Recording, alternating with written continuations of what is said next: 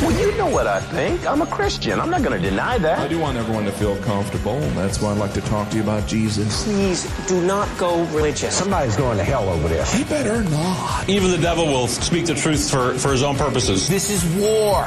Accept it. Back to Jerusalem podcast Yeah, I'm back, and I'm armed with righteousness. with your host, Eugene Bach. He just seems like he's got it all figured out. He's a righteous dude. Yep.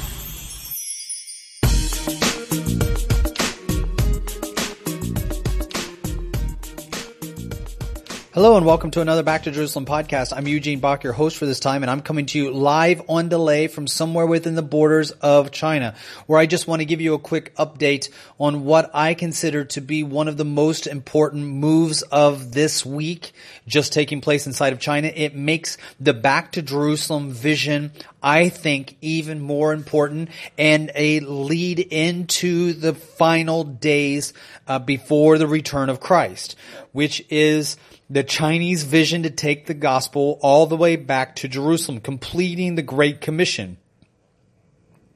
That has not yet been done, but now we have seen that Xi Jinping, which I have argued before, the president of China being one of the most powerful people in the world, putting his complete backing, even though he doesn't really know he is, as being, uh, putting his complete backing behind back to Jerusalem by his main dominant vision, which is the One Belt, One Road initiative.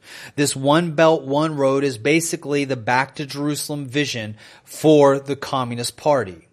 And the Communist Party, the enemy, is paving the way for back to Jerusalem missionaries, whether they like it or not that vision of one belt, one road for the most part stays with the president, the current president, Xi Jinping, which has been the initiator. But now, the president is making a move, Xi Jinping is making a move to where his two term limit, because in China they have two term limits, the same as in the US, except for instead of one term for four years, you have one term for five years. Uh, Xi Jinping is expected to be the president up until 2023. But now today it has been proposed by the standing party to remove term limits from the Chinese president, which means that the Chinese pre- president is having the road paved for him to stay in power indefinitely. For him to stay in power indefinitely means that his vision of one belt, one road, and basically he's removed all opposition. Last year during the Standing Congress Committee that we saw in China in October of 2017, basically any opposition that would be thought of as someone that could rise up against President Xi was removed in a um, in a, a a system that Xi implemented to remove quote unquote corruption. So it was an anti-corruption campaign run throughout of China, and that was to get rid of corrupt officials. Well, it turned out that corrupt officials was also anything synonymous with someone who disagreed with President Xi. So President Xi was able to remove and silence any opposing voices by basically putting them into a category of corruption.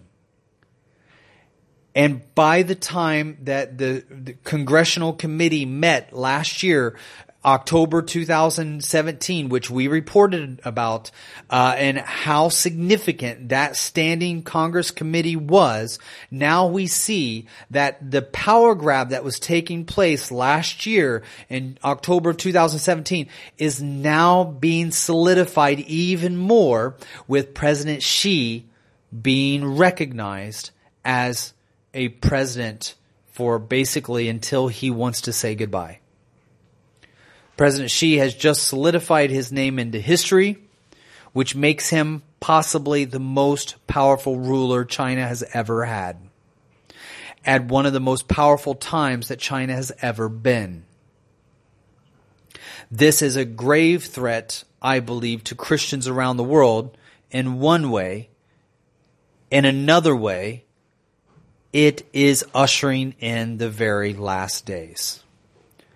I think that I might actually do a live Facebook feed on this subject because I think it is pretty important to share with more people than just those that are listening to this podcast. But I want to thank you for joining us for another Back to Jerusalem podcast. Again, my name is Eugene Bach, your host for this time, and I'm coming to you live on delay from somewhere within the borders of China.